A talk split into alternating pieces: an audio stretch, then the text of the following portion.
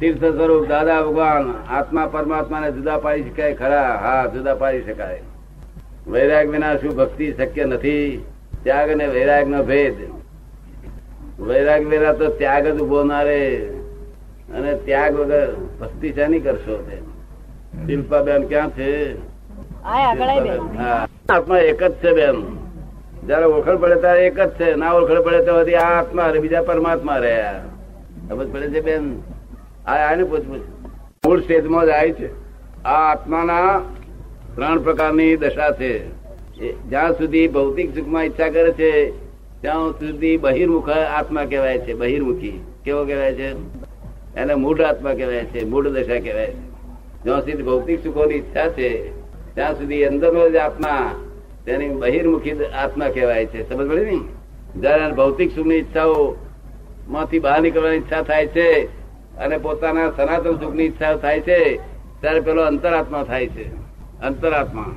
અને પછી ધીમે ધીમે ધીમે ધીમે પરમાત્મા દશા પ્રાપ્ત કરે છે જેમ જેમ આ જૂનું દેવું વળી જાય જૂનું દેવું ખલાસ થઈ જાય પછી પરમાત્મા પણ ઉત્પન્ન થાય.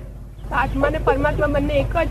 એનું એ જ છે વસ્તુ. તમે એને જુદા નામ આપવાની કઈ જરૂર જુદા તે દશાને અહીં આગળ એક માણસ કલેક્ટર હોય એક માણસ કલેક્ટર હોય એને કોઈ માણસ પાછો દુકાને જાય ત્યાં શેઠ કહેવાતો હોય. શું કહેવાતો હોય? અને ઘેર આવતા છોકરા પાપા પપ્પાજી કે એકનો એક માણસ નહીં. હા? એ રીતે આત્મા જેવી જેવી અવસ્થા તે પ્રમાણેનું એકનો એક જ છે. સમજ પડ્યું ને? પછી બીજું શું પૂછશે?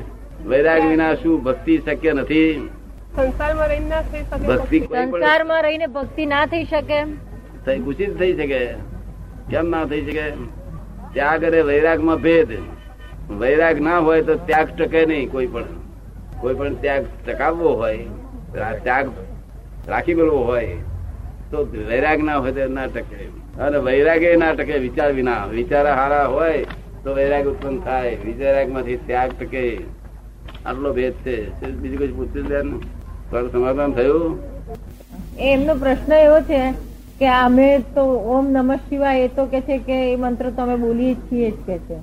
અમે બ્રાહ્મણો ત્રણ કાળ સંધ્યા કરીએ ગાયત્રી કરીએ વૈશ્વદેવ કરીએ બ્રહ્મયજ્ઞ કરીએ. આ બધા જે ક્રમો અમારા બ્રાહ્મણોના હમ. જે એમણે કરવા જોઈએ ને અમારામાં એને નિત્ય કર્મ કે છે. બરોબર. આ કર્મ ના કરો તો પાપ લાગે પણ જો કર્મ કરો તો એનું પુણ્ય ના થાય. નિત્ય કર્મ છે જ. હા. નિત્ય કરવાનો છે તમારો. ફરજિયાત છે એ- નિત્ય એ કર્મ. કે છે કે નિત્ય આપણે કર્મનો ના- દાદાના માર્ગમાં પછી અક્રમ માર્ગમાં પછી આ બધું કરીએ તો બાદ ના આવે? કોઈ જાતનો બાદ ના પંચાયતની પૂજા. ના, ના, કોઈ જાતનો અમે પૂજા કરી. આ નિત્ય નિયમ તમારો જે છે ને હા. કરવાનો કોઈ બાદ નહીં. બાદ હોતો છે. કારણ નિત્ય નિયમ એ જેટલો તમારો હિસાબ છે અમે. નિત્ય કર્મ કહીએ છીએ કે આ કરવું જ જોઈએ. આવશ્યક. એને એમ કે એનાથી પુણ્ય નથી થતું. પણ એ કરવું જ જોઈએ ના કરે તો પાપ. કરવાનો ખાઈએ. અને મહાદેવના રેરાસરમાં જઈને બીલી પત્ર ચડાવવાનું બધું જ કરવાનું. બીલી એમાં વાળી. હા. એટલે મને વાંધો ના આવે. આ તો અક્રમ વિજ્ઞાન છે. આ તો વિજ્ઞાનમાં વાંધો ના હોય. બીજે જ્ઞાન હોય ત્યારે વાંધો આવે. આમાં વાંધો જ ના હોય. આ તો વિજ્ઞાન છે. આવન કહેતા હતા કે બધું છોડી દો.